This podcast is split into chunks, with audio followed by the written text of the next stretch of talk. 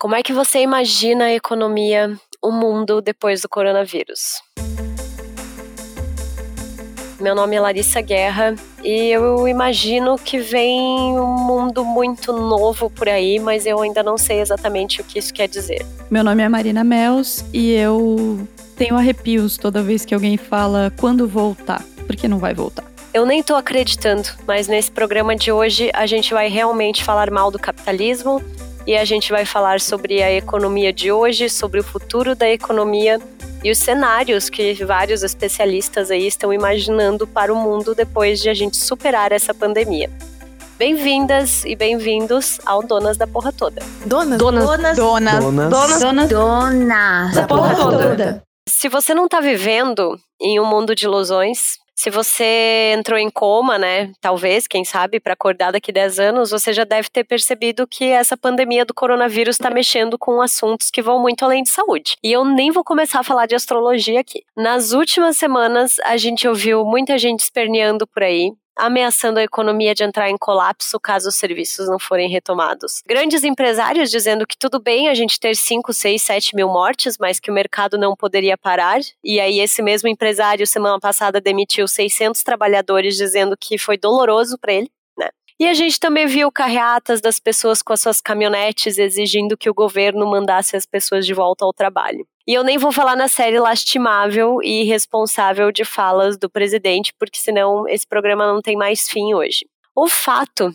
é que a gente está vendo o outro extremo sofrendo mais ainda, né? Essa crise do coronavírus, ela impôs o isolamento, fez com que milhares de trabalhadores informais ficassem sem um mínimo de renda, que milhares de microempreendedores, de milhares de empresas ficassem sem saber como vai ser. E como eu bem li essa semana num artigo do Fernando Schuller, essa crise do coronavírus, ela arrancou as nossas tripas para fora, basicamente, porque o que eu tô vendo, e talvez a Marina concorde comigo, é que a gente está escancarando a desigualdade social que a gente vive, né? Porque a gente vive num país que tem quase 12 milhões de pessoas desempregadas, tem 38 milhões de trabalhadores informais, 5 milhões de trabalhadores uberizados, com um rendimento médio mensal que a população 1% mais rica teve quase 34 vezes mais do que a metade mais pobre em 2018. Isso significa aí que a parcela de maior renda teve ganho médio mensal de R$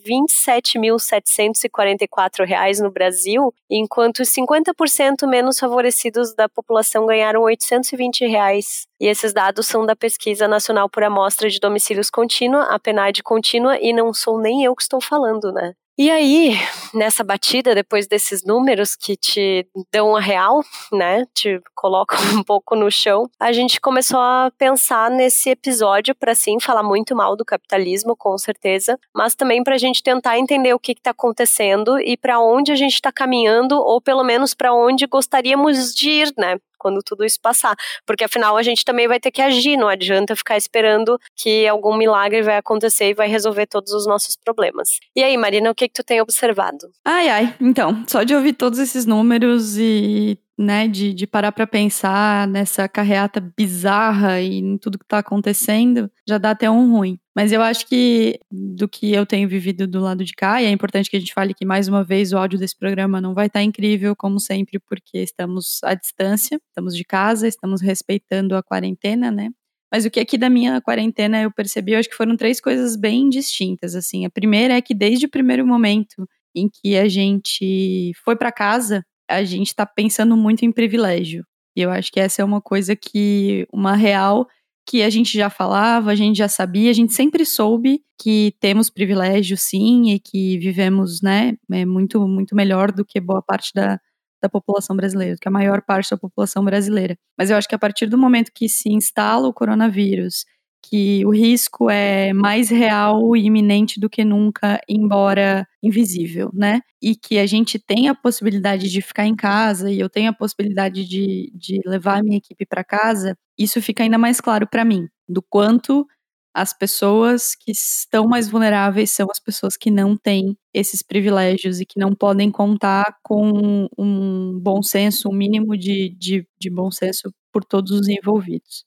Outra coisa que para mim ficou muito clara, assim, e que é muito louco de pensar, é como, sem perceber, a tal da globalização que a gente ouvia tanto na nossa quinta série, né? Estamos indo para um mundo globalizado, estamos andando para um mundo sem fronteiras e tal. Era real nas nossas vidas de uma maneira muito óbvia que a gente não percebia. Então, há quatro meses a gente estava viajando, há um ano a gente estava em outro país, sabe? A gente tinha uma liberdade que era tão intrínseca ao contexto que às vezes a gente não percebia. Então, essa, esse mundo globalizado eu acho que também está muito mais claro, é, ironicamente, agora que a gente está em casa. E um terceiro ponto que eu acho que é, começa a entrar nessa questão do novo, da nova economia, do novo consumo, do que vem pela frente, é o quanto a gente está se dando conta que a gente tem coisas, né? Por estar em casa o tempo todo e por é, conseguir olhar melhor para as coisas, a gente está entendendo que ter um guarda-roupa cheio ou um monte de potinho na cozinha ou,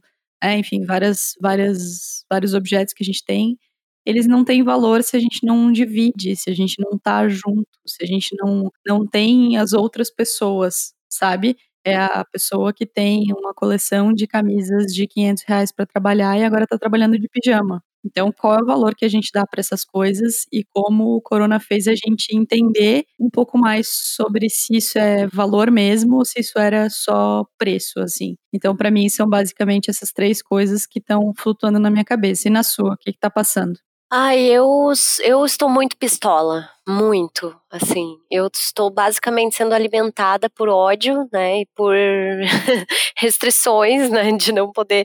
Porque, cara, eu acho que a gente tá demorando muito, sabe, para agir, assim. Tô muito irritada com essas pessoas que ficam, ai, porque logo vai voltar ao normal, porque vai passar. Gente, acostumem-se, essa é a nova realidade das nossas vidas e é assim que a gente vai ter que viver, sabe? Aprendam. Acho que quanto mais rápido a gente começar a se adaptar, principalmente a gente que tem esse privilégio de poder trabalhar em casa, de poder reorganizar a vida e re, re, reestruturar, eh, ressignificar essas, esses processos processos da nossa vida sabe? Porque assim, outras pessoas que já que precisam de certa forma de ir para rua, de trabalhar, de ganhar o dinheiro delas, para que elas também comecem a fazer as pequenas mudanças da vida delas, assim.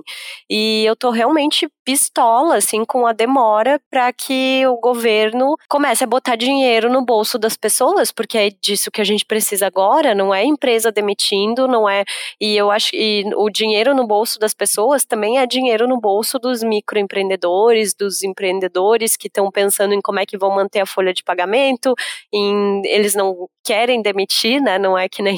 Eu não vou nem voltar a falar sobre é, isso. Não, não, deixa quieto. Mas é, cada, sabe, cada dia, cada dia que passa, que eu leio no jornal que o auxílio de 600 reais ainda não foi pago, ou quando eu escuto no Foro de Teresina que o governo tratou essa negociação como se fosse assim um quem dá mais, sabe, porque eles sabiam que tinha mais do que 200 reais, mas eles foram primeiro jogar 200 reais para o Congresso, para o Congresso dizer, ah não, vamos pagar 500 e daí o governo, ok, vamos pagar 600, sabe, tipo, eles ficam numa lenga-lenga aí num jogo de empurra que é inacreditável, assim, eu não, sabe, pô, o mundo inteiro, a gente tá vendo vários governos de direita, vários governos liberais, né, tirando a mão no bolso mesmo e botando dinheiro para pagar a galera, para manter emprego, para ajudar no salário, para ajudar na renda de trabalhadores informais. E daí essas coisas me deixam profundamente irritadas, assim. E eu sou uma pessoa que gosta muito de economia e gosta de noticiário econômico, então eu fico assim fissurada. Eu acho que a gente está num momento lindo para discutir essas coisas, para pensar também em futuro. Já deixo a dica de que sigam a Mônica Deboli, né? Porque ela está fazendo um trabalho incrível incrível, super didático. Enfim, eu fico pensando nessas coisas, sabe? Eu acho que já demorou pra gente se adaptar, pra gente entender que essa é a nossa nova realidade, que não vai voltar a vida que a gente tinha. Eu tava até falando com o Rob sexta-feira, Marina, que sexta, dia 3 de abril, né, pra quem está ouvindo, era o dia que eu e Marina estávamos indo a São Paulo visitar a nossa amiga Larissa. E, tipo, uma viagem que a gente planejou por algum tempo e tal, e ela simplesmente não aconteceu. E aí eu falei pro Rob, assim, à noite, meu, isso parece que foi há milênios, assim, sabe? Já faz parte de outra coisa, assim, já não é uhum. mais a mesma vida, né? Então, todo mundo que fala, ai, como eu queria voltar ao normal, me irrita.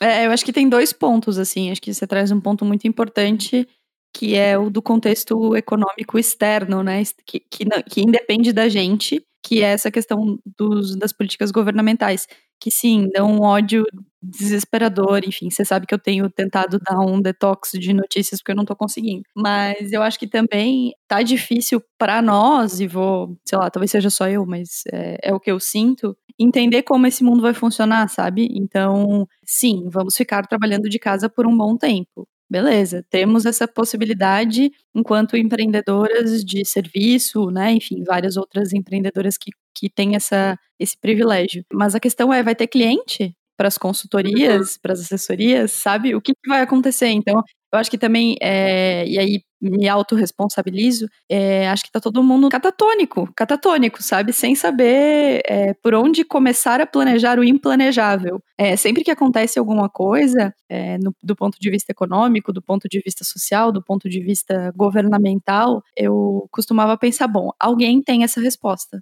né? Alguém tem a resposta do que, de onde essa medida vai levar, alguém tem a resposta de por que está sendo tomada essa decisão, alguém tem uma resposta em relação ao que vai acontecer amanhã. E eu acho que nesse contexto que a gente vive, o ineditismo está em ninguém tem resposta de nada. E aí a gente tem que começar a planejar com base nisso, sabe? Com base no não ter resposta de nada. Então acho que são duas forças convergindo para paralisia, assim. Uma é governamental externa, e você estuda muito mais e explicou muito melhor do que eu. E outra é o reflexo dessa, dessa crise externa nas, nas crises é, é, individuais e, e coletivas no sentido de pequenos empreendedores, no sentido de, de pessoas que também não sabem que decisão tomar porque estão sem essa perspectiva que deveria vir de fora, entende? Só que ninguém sabe o que vai acontecer. Então, tá tudo tão, tão embolado, tá tudo tão confuso que eu acho que a gente é até ousadas em querer falar de futuro agora, assim. Eu acho que o que as pessoas, talvez, a tua incredulidade, a tua inquietação, seja mais no sentido de as pessoas falando que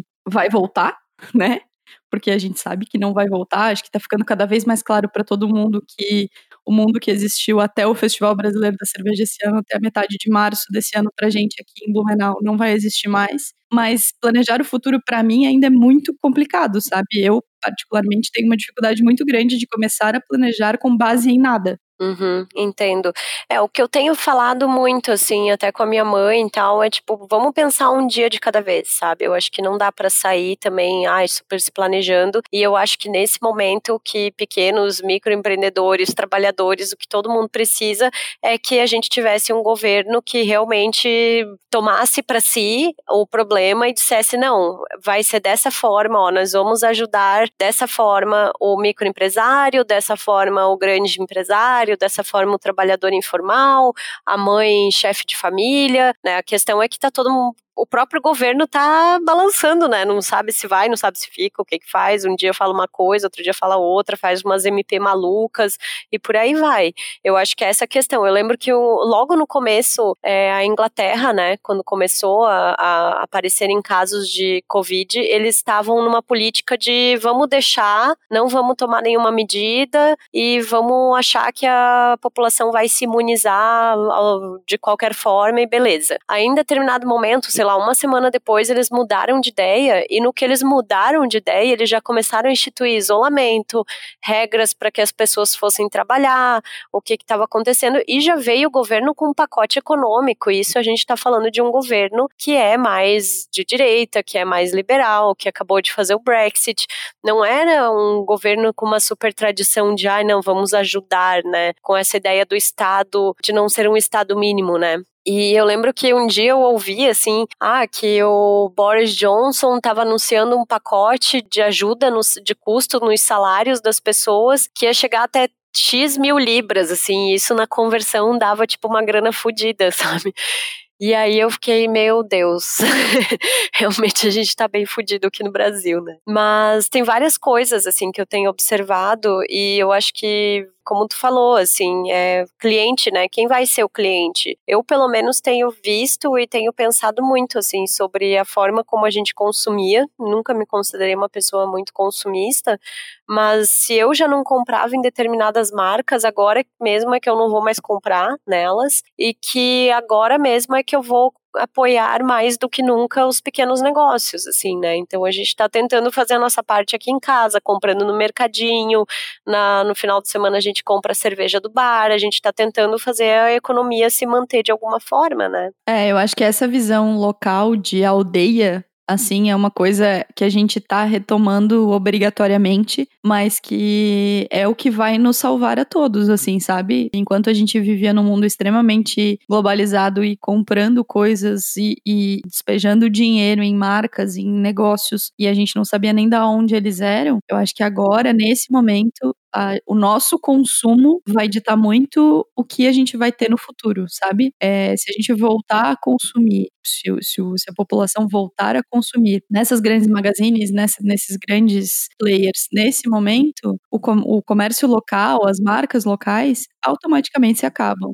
Agora, se a gente apostar no inverso, e eu quero crer que estamos fazendo todos, cada um na sua área, o seu papel nesse sentido, se a gente apoiar o nosso comércio local, a gente vai conseguir manter emprego, a gente vai conseguir manter é, investimento governamental, é, municipal, estadual, em esferas menores, porque a gente vai precisar fazer isso. Eu acho que agora, toda vez que a gente passar o cartão de crédito, a gente está fazendo uma aposta no que a gente quer para o futuro pós-corona, sabe? E eu tenho pensado muito nisso sempre que eu faço qualquer tipo de compra, embora uma coisa muito engraçada que tem acontecido com os meus amigos também é que a gente está se dando conta do quanto a gente gastava também. Uhum. É, os cartões de crédito estão despencando, assim, porque a gente basicamente só compra comida. Então, é, mas mesmo assim, mesmo comprando comida, mesmo comprando cerveja, mesmo comprando qualquer coisa, toda vez que eu vou passar o cartão agora, o peso do, do cartão ele tá muito maior, porque eu tenho certeza que cada compra que eu faço tá ditando um pouco sobre o que eu quero para esse futuro, sabe? É, uma coisa que tem me incomodado um pouco nessa quarentena, assim, é ver, por exemplo, marcas de roupa, de calçado, sabe? Eu sei que, por um lado, esse é um negócio dessas empresas, que é a, a, vida dessas empresas depende de vender isso. Mas eu não consigo imaginar que eu vou comprar agora uma roupa, sabe? Não, não, não tem clima para isso, não tenho, hum. sabe? Mesmo que eu estou indo trabalhar de segunda a sexta e que eu me arrumo para ir trabalhar e tal, mas eu não consigo sequer pensar nisso agora, assim, sabe? É, pelo contrário, eu, tô, eu já tinha feito uma limpa no meu guarda-roupa junto com a Varros, sei lá, um mês atrás e eu já tô querendo fazer outra limpa, sabe? Já me livrar de mais coisa, doar, passar pra frente, né? Sim, mas é muito louco como ao mesmo tempo essa decisão de não consumo, e é uma decisão que muita gente tá tomando pelo receio do que vem por aí, ela é impactante, né? Porque a gente não tá comprando da, da Magazine X da, a gente não está consumindo o hambúrguer de um idiota qualquer, mas ao mesmo tempo a gente também não está é, comprando de uma marca que emprega as pessoas do nosso lado, que são as marcas regionais, sabe? Então tudo tem muito peso, assim. Eu acho que tudo tem dois lados e nessa nesse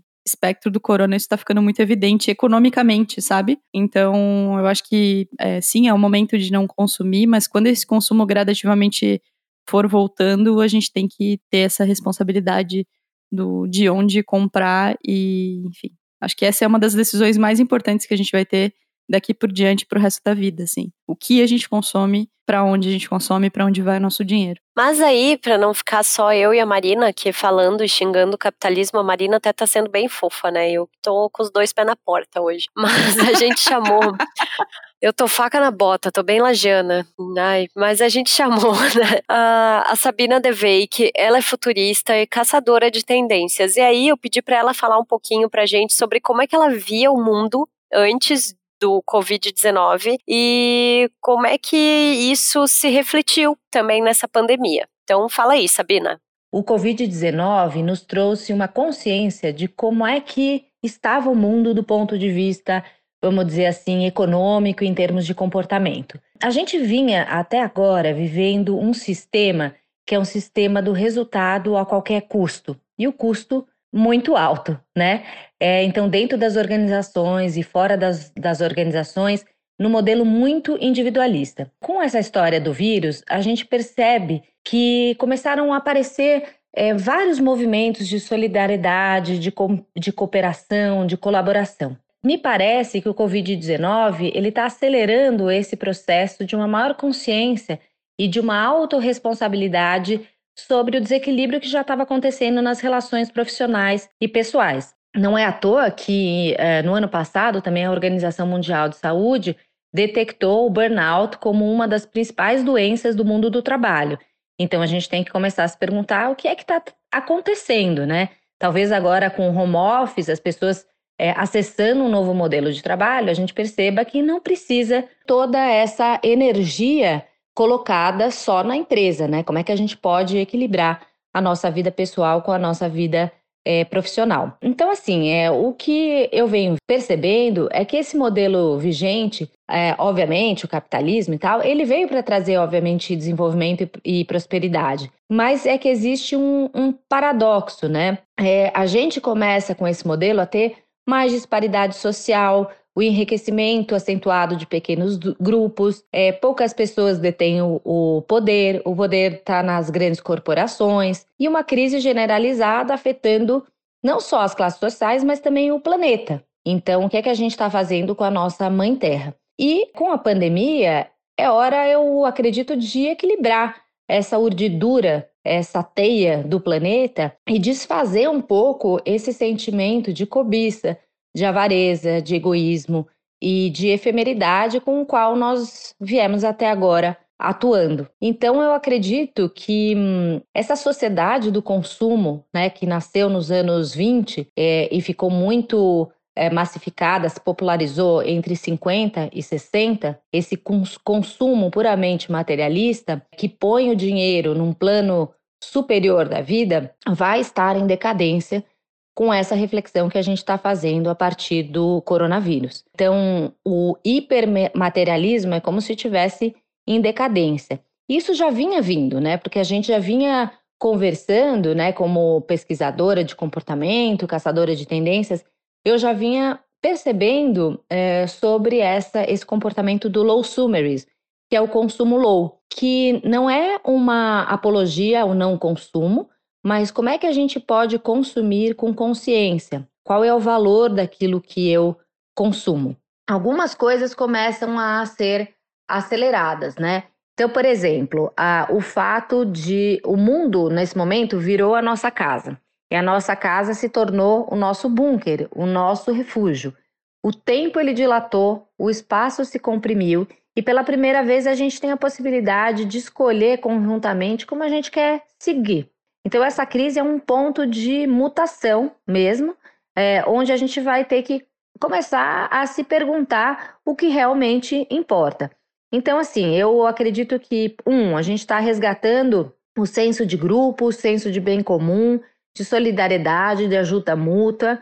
É, a gente começa a olhar para a natureza de uma outra forma. Então, a gente vê que só o fato né, da gente ter ficado em casa é, de quarentena, a natureza começa a se regenerar. Também a gente começa a olhar para é, várias oportunidades de sair de um sistema que era um sistema do ego, um sistema individualista, para a gente olhar para o ecossistema de fato eu acho muito legal, acho que o, a fala da Sabina está bem conectada com essa ideia que eu tinha comentado antes do Fernando Schuller. Eu fiz várias anotações, tá, para esse episódio. Eu tô com orgulho de mim mesma, assim. De que ele fala que o coronavírus, de fato, colocou as nossas tripas para fora e ele trouxe uma consciência de como estava o mundo, né?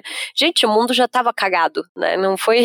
A gente não chegou a esse ponto da noite pro dia, a gente não chegou a essa desigualdade extrema no mundo da noite pro dia. E ela também fala, eu acho muito interessante quando ela fala sobre essa necessidade que o capitalismo ele trouxe desenvolvimento, trouxe prosperidade, aí reconhecemos, né? Mas ele trouxe uma disparidade absurda, né? Que cada vez se torna mais profunda.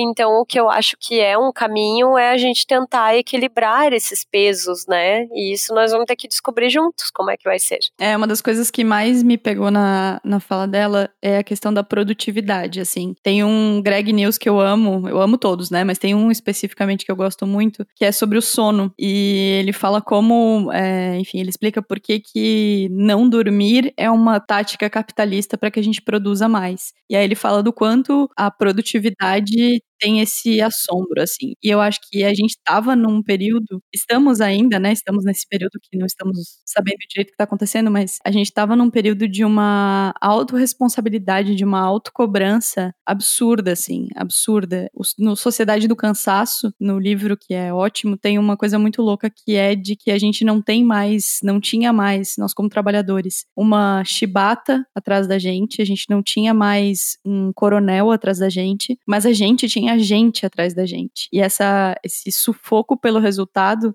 estava fazendo com que a gente se afastasse de absolutamente tudo que é relevante, né? Então, que a gente se afastasse das, das nossas famílias, se afastasse das pessoas, se afastasse dos hábitos da casa, né? A gente estava conversando eu e você nas, nos bastidores esses dias sobre isso, sobre como dá trabalho cuidar da casa e a gente se afastou disso, sobre como dá trabalho, quanta, né, tem várias piadas na internet falando de louça, né, do quanta louça a gente a gente gera por dia para se alimentar. E aí alguém tá lavando essa louça. É, e não é a gente. E aí, então, Marina, a gente tá, a gente tá se dando conta disso. Eu inclusive li sobre isso e fiz anotações também, tá?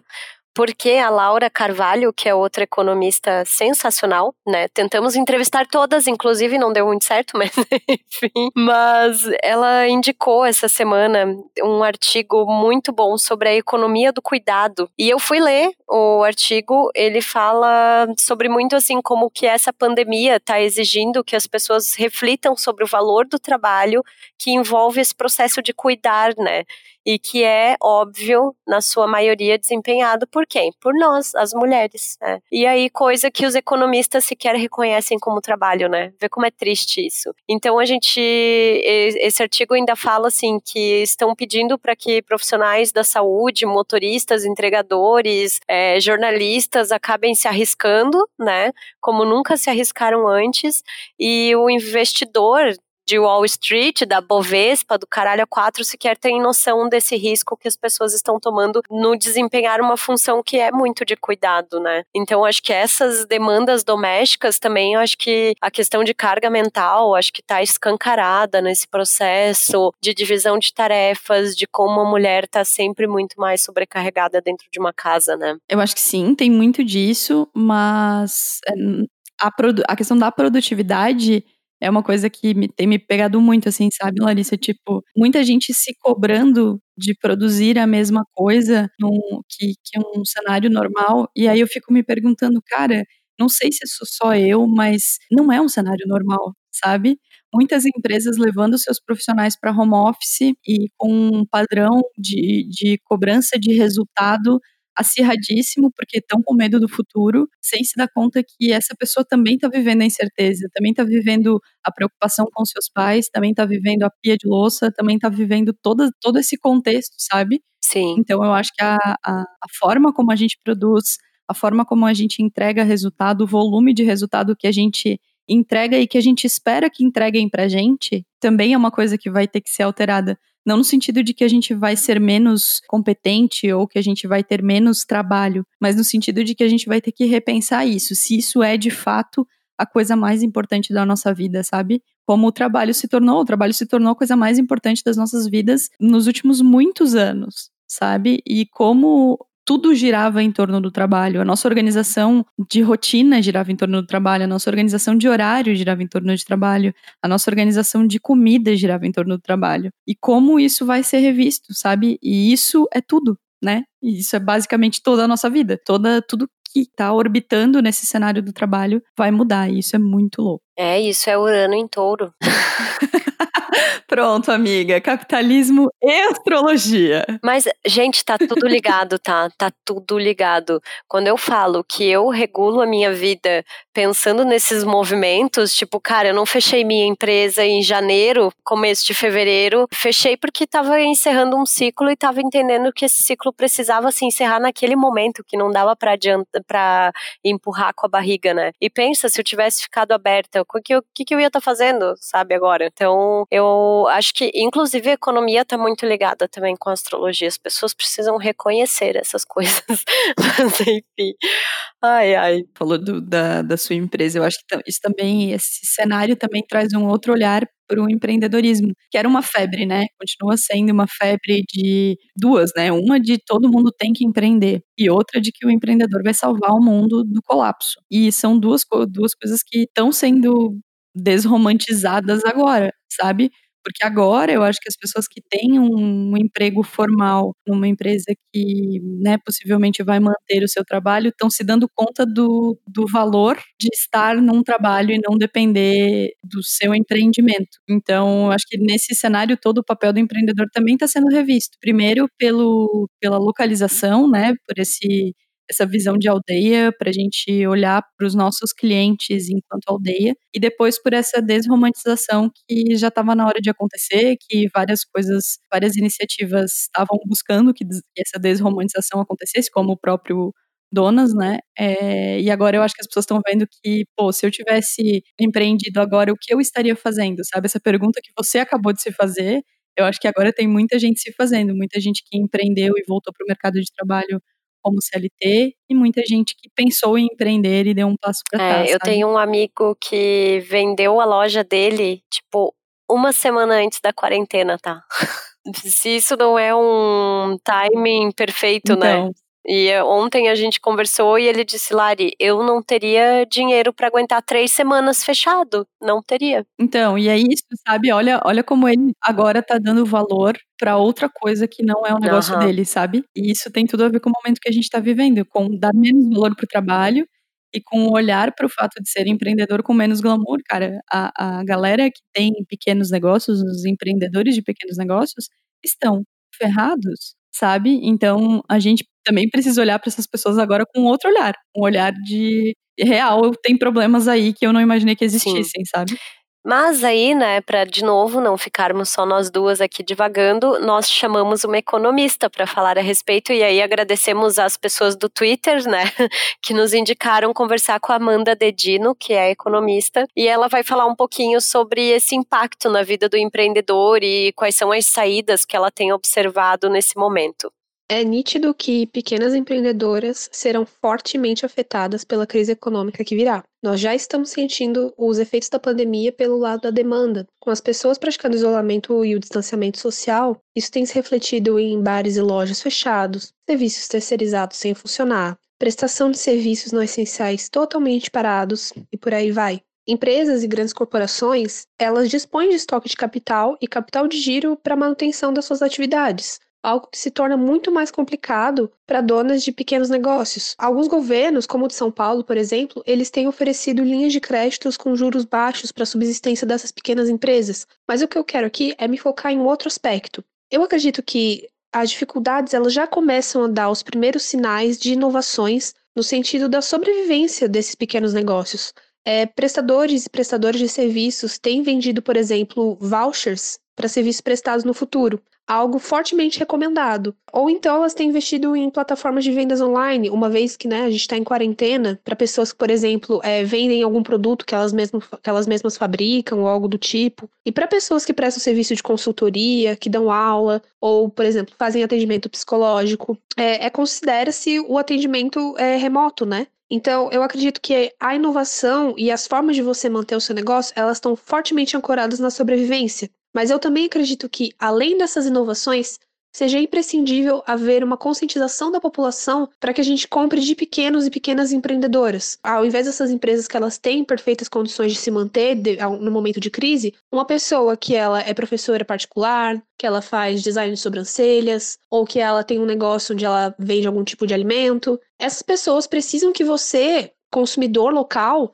compre delas porque só assim elas conseguem dar continuidade com, com seus negócios. A renda básica universal, embora defendida por políticos e economistas de diversas inclinações, como por exemplo o Eduardo Suplicy aqui no Brasil, é uma ideia que tem a sua origem no economista Milton Friedman, da Universidade de Chicago, que é uma universidade conhecida justamente por ser um reduto liberal. O Friedman defende uma espécie de imposto de renda negativo, onde pessoas com renda inferior a um valor X recebem transferência do governo é, no lugar de pagamento de impostos. A defesa desse programa reside justamente na redução da participação do governo, o que daria, em tese, menos margem para corrupção e menor aumento né, dos, dos custos relacionados à burocracia. Mas, em contrapartida, a esquerda ela vai defender a renda mínima como um direito e um mecanismo importante na diminuição da pobreza e da desigualdade, sendo uma forma de garantir que todos os cidadãos tenham capacidade de suprir as suas necessidades mais essenciais. Contudo, Embora um programa de renda mínima possa obter efeito sobre o aumento do consumo e de demais variáveis, Acredita-se que o impacto da política é diferente no mercado de trabalho, reduzindo a oferta de mão de obra. Os experimentos a respeito da, da, implantação da renda básica universal, eles ainda são bem preliminares, com alguns experimentos ao redor do mundo. Então é um pouco difícil afirmar com veemência os efeitos reais, né? Então, e também se esbarra na capacidade fiscal dos países de fornecer esse tipo de sistema de proteção. No Brasil, por exemplo, nós temos uma parcela imensa da população que ganha em média apenas 928 reais por mês. Isso nós estamos falando de 54 milhões de brasileiros. É, não estamos falando, por exemplo, de um país que nem a Espanha, que tem uma população pobre muito pequena e que você teria uma certa capacidade, né, seja com tributação em, em imposto de renda e tudo mais, de forma a financiar essa transferência de renda. Então, como financiar a renda básica universal no nosso país? Esse é um desafio que a gente enfrenta. E também é muito importante lembrar que diante da pandemia e dos efeitos devastadores que ela vai gerar, a renda básica universal, ela vem como um estímulo fiscal para proteção às camadas mais vulneráveis. É uma forma de mitigar os efeitos que a crise vai ter sobre o emprego e sobre o consumo. Então, neste caso especificamente, ela vem pensada como uma política anticíclica e emergencial, como a ONU tem recomendado. No Brasil, por exemplo, nós temos atualmente 40 milhões de trabalhadores na informalidade que não serão diretamente atingidos por demais políticas de manutenção de renda. Por exemplo, é, seguro-desemprego, ou liberação da FGTS, essas pessoas dependem exclusivamente do trabalho que elas exercem. Então, uma renda básica viria como um paliativo para que essas pessoas literalmente não morram de fome. Então, pode-se entender que a discussão sobre renda básica universal tem caminhado, mas que só estamos implantando a medida no Brasil e, e até no mundo porque se trata de uma emergência e de um cenário temporário. Então, eu acredito que ainda, a gente ainda tem um caminho muito longo para desenhar a implantação da renda básica como uma política pública definitiva. Acho que essa mensagem final da Amanda de compre do pequeno negócio é o que a gente está falando desde que essa crise se instaurou, né? Mas tem uma coisa que ela fala que eu acho que é bem interessante a gente olhar, que é as estratégias que os negócios de pequeno, grande, médio porte estão tomando nesse momento. Ela fala de voucher, de e-commerce, enfim, outras iniciativas, delivery, né? Tem muita gente fazendo delivery. E eu acho que elas são iniciativas muito boas, muito poderosas, que mostram que as pessoas não ficaram paradas assim. Eu tenho clientes que tinham zero afinidade com o negócio de delivery e já estão conseguindo né, manter os, os empregos, pelo menos, com esse negócio. É, a questão dos vouchers também, tem muita gente comprando, sugerindo que as pessoas comprem vouchers agora para consumir é, no futuro próximo, quando for possível, né? Eu acho que isso tudo é muito importante e mostra movimento. Mas ao mesmo tempo, é, e de novo, mais uma dicotomia, né? Eu acho que elas são ações que aconteceram num curto prazo, numa medida emergencial. Mas elas não vão sustentar os negócios por um longo período de tempo. E é aí que mora o desafio é o que fazer para que esses pequenos negócios sobrevivam além desse, desse fogo que vai acontecer agora nos próximos dois, três meses, sabe? Acho que tem duas, duas escalas aí. A escala de curto prazo, que é essa que, que foi parcialmente resolvida, entre muitas aspas, né? Porque tem muita gente que não está conseguindo pagar as contas ainda, mas que está acontecendo que, é, que são essas medidas de, de delivery, de voucher. Mas eu acho que aí entra de novo o cenário externo, sabe? O que a gente vai propor para esses negócios, o que esses negócios vão propor para a gente, o que a gente vai, como sociedade, entender que é necessário para que esses negócios tenham soluções de longo prazo. Porque num cenário de recessão econômica, as pessoas não vão pedir delivery. E aí? Entende? Então acho que são duas coisas, assim, acho muito muito interessante a fala dela nesse sentido de que sim, muita gente se mexeu, a gente tem vários exemplos de, de marcas que se mexeram, e aí de novo, ressaltamos a importância do daqui para mais para frente. O que que esses negócios vão fazer num cenário de médio prazo, assim. Né? Não, e eu acho também que a gente, que as empresas vão precisar estar tá muito afinadas com com o contexto, com a realidade, eu acho que vai, sei lá, talvez estou sendo otimista demais, sabe? Mas eu acho que quem sobreviver, porque já tem um foco muito mais humano, né? Eu espero realmente que essas empresas que só estão olhando o número e não estão olhando a complexidade de toda essa situação, né? De que a gente está discutindo é, quem vai viver, basicamente, né? Quem vai poder passar por uma doença e ter um leito de UTI, caso ela precise para ser atendida. É, e tem outras empresas que estão simplesmente cagando, né? E aí eu acho que esse é, meio que como um funil, assim, sabe? Eu acho que já vai afunilando aí mesmo, né? Eu acho que tem que ter essa sensibilidade. É, conheço empresas que ah, dispensaram todos os trabalhadores que têm doenças crônicas, que estão acima de 60 anos, né? Mas estão mantendo os salários dela também, então acho que é, é, interessante a gente observar isso, né? Eu acho que, por outro lado, e eu também acho muito bom que as empresas estejam, tipo, tô tentando fazer um delivery, tô tentando fazer isso, tô tentando fazer aquilo, ou tô revendo planos.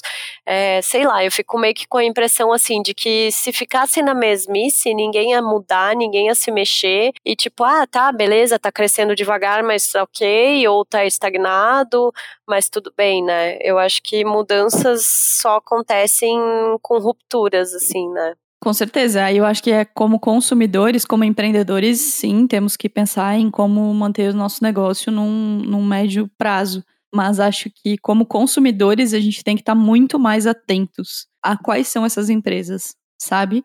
A gente tem que pensar em quando for comprar um hambúrguer daqui para frente, pensar em quem é a pessoa que está à frente desse, desse negócio e o que ela fez agora nesse cenário de crise, sabe? Por isso que, é, de novo, toda vez que a gente for passar um cartão agora, a nossa responsabilidade é muito maior. Porque não adianta a empresa ter todas essas medidas e lá para frente o consumidor não, não saber escolher. Ou né, o consumidor não, não conseguir manter esses empregos. Então, acho que também é muito da nossa consciência agora como consumidor. O empreendedor tem que ter consciência ele tem que deixar as pessoas em casa sim, ele tem que tentar manter o salário sim. Eu conheço é, empreendedores que estão fazendo um desconto no, na folha de todo mundo para não demitir ninguém. Eu conheço gente que está renegociando o salário e eu acho que cada um tem que encontrar o seu, o seu caminho. Mas como consumidor, eu acho que a gente também tem que prestar bastante atenção nisso, né, amiga? Porque é aí que a gente vai mostrar que o nosso dinheiro tem Total. valor quando a gente está apostando nessas empresas que realmente estão tendo uma postura séria nesse Total. momento. Total. E aí, né, já tentando imaginar o que nos aguarda, eu chamo, chamo de novo a Amanda para a gente falar sobre assim, tá, ok, estamos nesse momento, o que, que a gente pode esperar, né, economicamente falando, e como que a gente pode repensar aí esse nosso futuro a partir dessa crise do coronavírus. Nós ainda estamos bem no início do enfrentamento à pandemia, mas a gente já sabe que o que vem a seguir é uma recessão que vai ser de escala global. Até mesmo a China, ela ela está se preparando para a primeira contração em 44 anos. A China não tem uma recessão desde 1976. Estamos em 2020. Só, no, só na China, a produção industrial ela desabou nos primeiros meses do ano. Os investimentos caíram em 25%. E cabe parar a pensar que a China é a maior produtora de manufaturas do mundo e é a principal exportadora de bens de consumo. E nesse momento, todas as fábricas chinesas estão paradas. E a OCDE ela já revisou a projeção de crescimento do PIB mundial, passando de 2,9% para 2,4% em 2020, ressaltando que esses números eles podem cair para até 1,5%. O impacto não se sente apenas pelo lado da oferta, isso é, com fábricas paradas, fechadas, mas em números, a, a crise ela já está se refletindo na economia brasileira. Como a gente sabe, a China é um forte parceiro comercial do Brasil, seja na exportação de manufaturas, ou seja na nossa exportação de produtos primários para eles. E não obstante, o governo brasileiro já revisou o, cres o crescimento do PIB de 2020 para 0%, um cenário que eu particularmente acredito ser bastante otimista. Para termos dimensão do impacto, a previsão inicial de crescimento era de 2,1%. Então, o que eu posso dizer é que já podemos esperar momentos bastante delicados não apenas no Brasil, como no mundo, né? Porque é um efeito dominó. Então, nós já estamos num cenário de bastante incerteza, no qual nós não sabemos né, qual é a magnitude do Covid-19 e nem quanto tempo nós precisaremos praticar essas medidas de segurança, que vão desde distanciamento social até o banimento de voos internacionais. Então, tudo isso vai depender da durabilidade dessa crise e de como os governos vão reagir de forma a mitigar os impactos da pandemia nas suas economias. O governo brasileiro, apesar de estar tá passando por uma situação fiscal delicada nos últimos anos, né? Na verdade, em toda a sua história, ele precisa intervir para proteger trabalhadores, empresas e setores mais afetados. Senão, nós teremos resultados da crise muito mais desastrosos. Eu acredito que o mundo pós-Covid-19 nos fará repensar a forma como administramos os nossos recursos, o que vai desencadear mudanças na nossa forma de organização. E para isso, eu deixo algumas perguntas para reflexão. Não é interessante que nós tenhamos companhias que encorajem o trabalho remoto e que desenvolvam um sistema de confiança mútua com os seus funcionários? Nós não queremos, na medida do possível, cidades com níveis mais baixos de poluição e engarrafamento? Não seria interessante reconstruir nossa economia na base do investimento em tecnologias sustentáveis? Não seria também importante desenvolver um sistema mais resiliente de proteção social que proteja camadas mais vulneráveis da população? Logo mais, nós vamos discutir sobre a renda básica universal, que é uma das respostas pensadas para essa pergunta. Será que nós não queremos um sistema de saúde eficiente que seja capaz de testar, tratar e catalogar informações com mais eficiência? Eu deixo essas respostas ao ouvinte, que, embora eu particularmente acredite que as mudanças que fizemos forçadamente diante da pandemia vão nos levar a repensar alguns aspectos na condução do sistema econômico.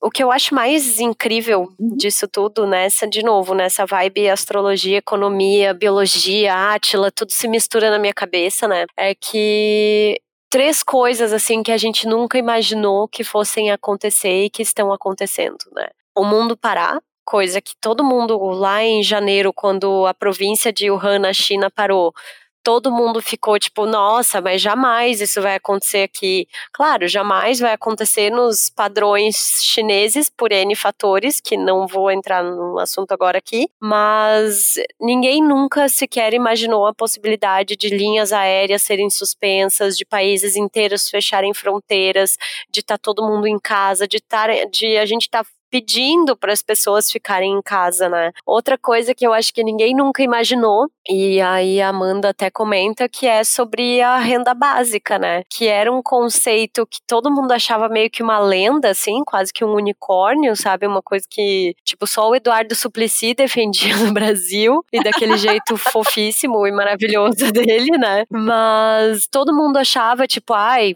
conversa furada, né? Conversa furada, isso não existe, isso não existe, e de repente bom, o mundo inteiro está adotando medidas de renda básica é, universal ou em caráter emergencial ou que vai rolar por um tempo e que eu gostaria muito que se tornasse assim uma um, uma ferramenta econômica para o futuro mesmo, sabe? Porque eu acho que é para isso que a gente se encaminha, assim. E outro assunto que eu tenho visto aparecendo assim já em alguns comentários, em alguns especialistas começando a provocar essa discussão de taxar grandes fortunas, né? É, gente. O que parece tão óbvio, O que né, parece gente? tão óbvio, o que todo mundo acha que ah, é uma lenda, mas que, gente, eu tenho fé, assim, eu quero ter essa esperança de que pelo menos nessa crise a gente vai sair entendendo como necessária uh, essa tipo essa mudança e também como o estabelecimento dessa renda básica universal. E eu de novo vou voltar para o artigo do Fernando Schuller na Folha, Schiller, acho que fala. É, ele fala uma coisa muito forte, assim, que bateu muito muito forte para mim, que é o desafio ético do nosso tempo é a eliminação da miséria. Essa é a nossa fronteira civilizatória, como foi no século XIX o fim da escravidão. Então, acho que a gente precisa é, passar por essa crise, entender que todo mundo está perdendo, uns mais do que outros, uns muito mais, né? A maioria muito mais do que poucos outros, mas que a gente precisa, acho que, é, ter um compromisso coletivo, assim, sabe? Assumir como um, um, um acordo da nossa sociedade que a gente precisa viver num país com menos desigualdade com menos miséria, com menos gente passando fome, com menos gente. Porque eu acho que a partir do momento em que você começa a dar uma renda e que você vai criando meios de essa pessoa ter uma renda e estudar e se desenvolver e tal, gente, a gente resolve tanto problema, né? Com certeza. Seria incrível. Não me parece que o cenário político caminha para isso, mas eu acho que como sociedade a gente tem que pensar na, na, eliminação da miséria como um método de sobrevivência mesmo, de sobrevivência de legado e de busca por um, um mundo diferente, assim, não só um país melhor, mas um mundo melhor, sabe? Essa, essa questão da, da renda básica é uma coisa que a gente ouve falar sempre ouviu falar como uma coisa muito aleatória, né? Assim, nunca, nunca demos muita trela para Eduardo Suplicy, coitado, e ele é ótimo. Mas eu acho que é um momento da gente pensar nisso, assim. A gente está num momento em que não tem saída, então a gente vai ter que analisar as opções que a gente tem para tentar trazer um mínimo de, de igualdade, um mínimo de futuro, de perspectiva de futuro para essa, essa sociedade que a gente vive, né? E a gente tem outra convidada maravilhosa que fala sobre isso. É, a Clarissa Lacroix, ai, não sei se fala assim Lacroix, talvez. Ela é designer e futurista também, trabalha com estudando esses movimentos, captando tendências. Ela deve ter alguma coisa em aquário, assim, que é, é muito louco isso. E, e a gente também pediu para ela imaginar, então, como o que, que a gente pode esperar para o futuro, o que, que ela tem observado a partir desses movimentos. E eu acho que a fala dela dá um calor calorzinho no coração, mas vamos lá.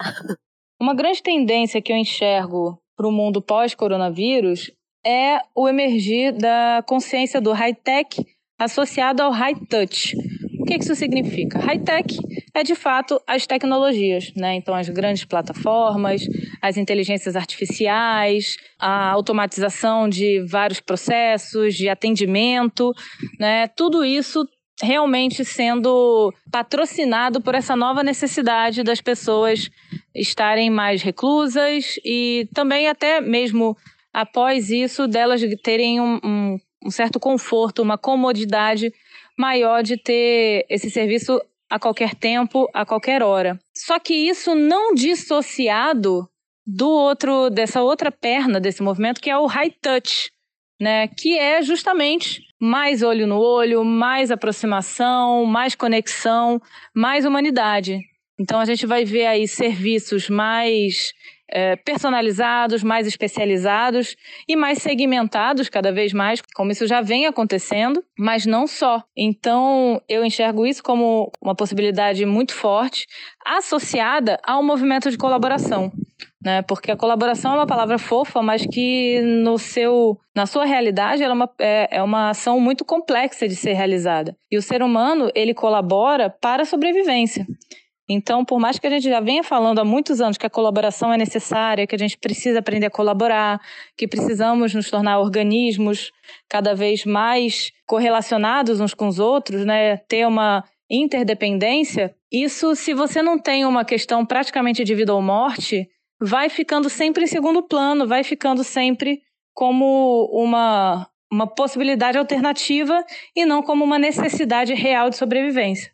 Quando a gente chega num, num momento de mundo onde a gente tem uma pandemia que nos obriga a olhar para dentro e perceber que a gente não pode ser simplesmente um indivíduo é, isolado, a gente precisa estar em comunidade, em ecossistema, em até um pensamento de aldeia, a gente vai vendo isso como um processo que começa a emergir novamente. Então, eu acredito que quando a gente associa a ideia de colaboração com a ideia né, do high-tech, do high-touch, eu consigo ter, por exemplo, um fenômeno que é um jovem que já é nativo digital, que já está conectado, que já sabe tudo das novas tecnologias, podendo auxiliar um feirante que talvez tenha o seu produto que as pessoas precisam, mas que não sabe como chegar, como fazer chegar em algum outro lugar. Então, se a gente conseguir, enquanto sociedade, despertar para a necessidade da gente não ignorar, não lutar contra as tecnologias e sim entender que elas são um meio para a gente ser ainda mais humano, né? Quando a gente consegue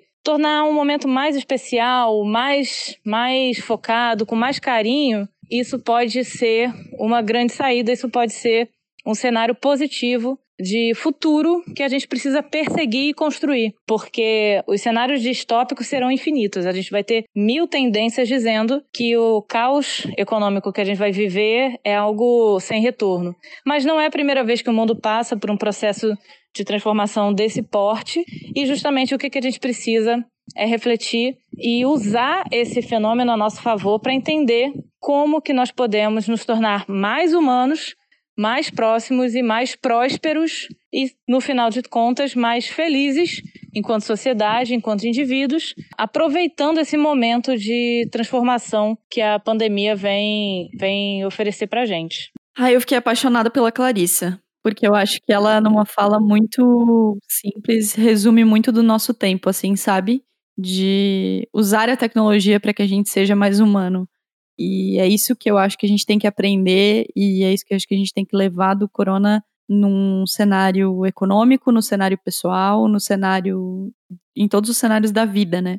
A gente falou muito, ela deu exemplos econômicos, né, de como a gente pode ajudar e, e colaborar para que as pessoas perto da gente usem a tecnologia para sobreviver, mas eu acho que também é, o comentário dela converge com muita coisa que a gente falou nesses 36 episódios de donas que a gente tem para trás, né? Que é como a gente usa a tecnologia para se cobrar mais, como a gente olha para a tecnologia como uma ferramenta de controle, não como uma ferramenta de exploração.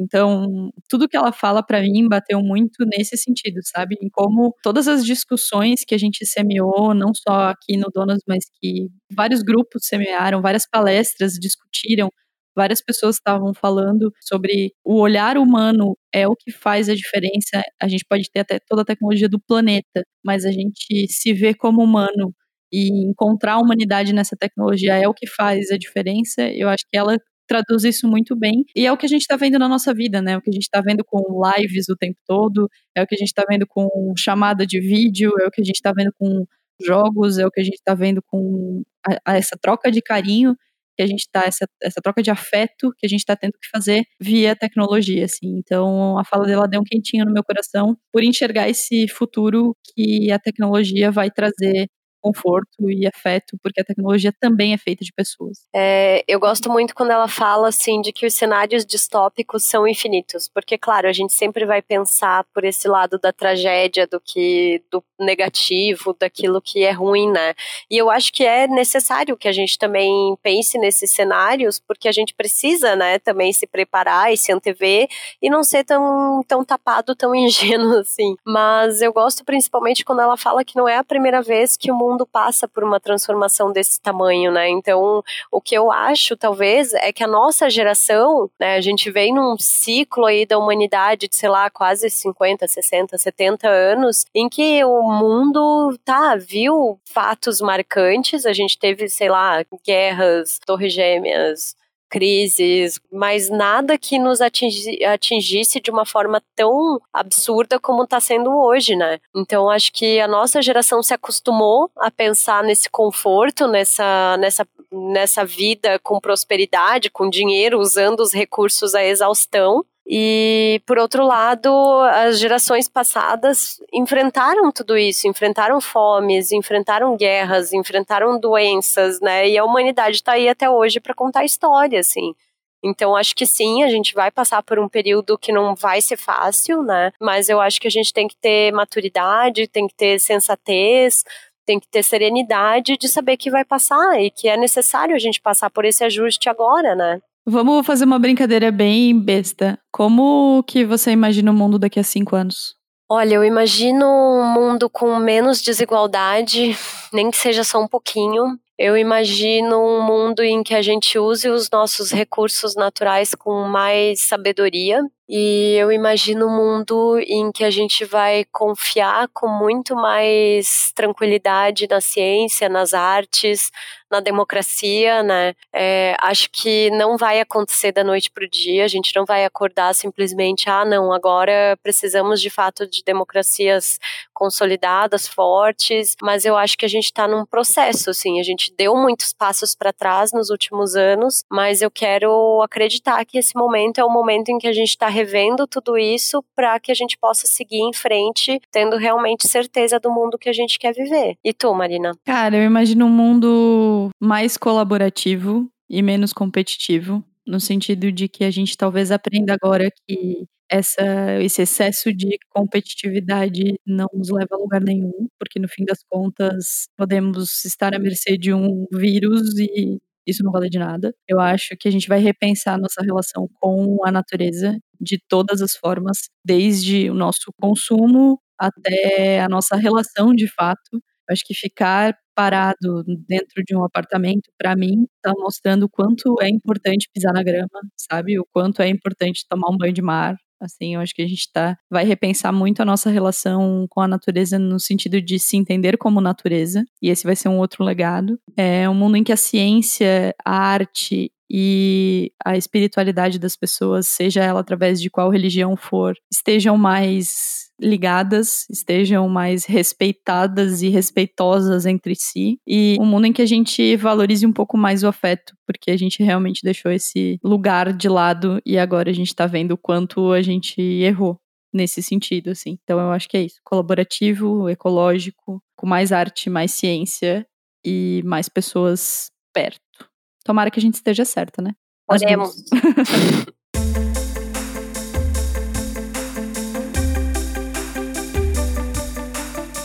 Então vamos lá, vamos para a mesa de bar, vamos tentar falar um pouco sobre o que a gente está vendo, consumindo, se entretendo nesse momento. E vamos começar com Larissa Guerra, então. Fala aí, amiga, o que, que você sugere? Ah, eu quero indicar o Greg News, essa nova temporada. Ele tá gravando na casa da mãe dele, tá sensacional. tá muito bom mesmo, assim. Tá demais. Como eu sempre, episódios eu amei também. Como sempre, muito bem feito, muito bem escrito, muito bem. Enfim. É, é um, acho que um trabalho louvável, assim, na televisão brasileira hoje em dia. É, quero indicar para vocês seguirem a Mônica De Bolle, a Laura Carvalho, são duas economistas incríveis que estão fazendo um trabalho muito bom nas redes sociais, em YouTube e tal, com podcasts, para você entender de economia. Eu insisto que vocês precisam se informar, tá? Ah, é ok que tem que ter horário. Cara, faz a tua rotina, mas assim, não deixa de se informar, não deixa de apoiar o jornalismo, cara. Tem gente que está trabalhando muito pesado para informar, para trazer luz para esses assuntos. E esse não é o momento de a gente delegar para os outros as nossas decisões, as nossas orientações para daqui para frente, sabe? Então, quanto mais informado você tiver, melhor, tá? Eu sou bem dessa de que, cara, vai doer, mas enfim, vamos, a gente tem que aprender e a gente tem que tomar consciência disso, assim. Nem passa pela minha cabeça, tipo, não, não ver o que está acontecendo no mundo hoje, tá? E eu também quero indicar para vocês, se você tem TV a cabo em casa, os canais Telecine estão liberados e tem muita coisa boa. Tipo, hoje de manhã eu assisti 2001 Odisseia no Espaço, fritando meu cérebro às 8 horas da manhã. E depois à tarde eu assisti um lugar chamado Notting Hill, porque tem muita Ai, coisa que boa. fofa! Tem muita coisa legal passando, então eu tô sempre de olho na programação de filmes da TV a cabo, até para dar um tempo de Netflix, assim, porque eu acho que a Netflix tá meio fraca, não tá saindo muita coisa legal. E aí acho que tô meio nesse momento TV a cabo, assim, meio old school, anos 90. Mas eu acho que. Ah, e eu tenho uma dica também, na verdade, um recado da Clarissa, que eu acho que pode interessar nossos ouvintes. É, a gente tava conversando sobre uh, a pauta e tal, e ela falou que ela vai começar nessa semana agora um grupo de estudos sobre novas economias a partir do livro Fluxonomia 4D, que estuda esse fenômeno de transição há muitos anos e propõe soluções, e é a área que ela trabalha, né? Ela é uma designer de experiências e fluxonomista. Então, se vocês quiserem participar desse grupo, manda uma mensagem pra gente lá no arroba, no arroba Donas da Petoda, ou pode mandar no meu Instagram, no arroba Larissa Veguerra, que eu mando o link para vocês, porque essas conversas vão rolar sempre pelo Zoom, em dias e horários específicos. Aí eu mando todo o cronograma para vocês que quiserem participar. Já manda pra mim, então.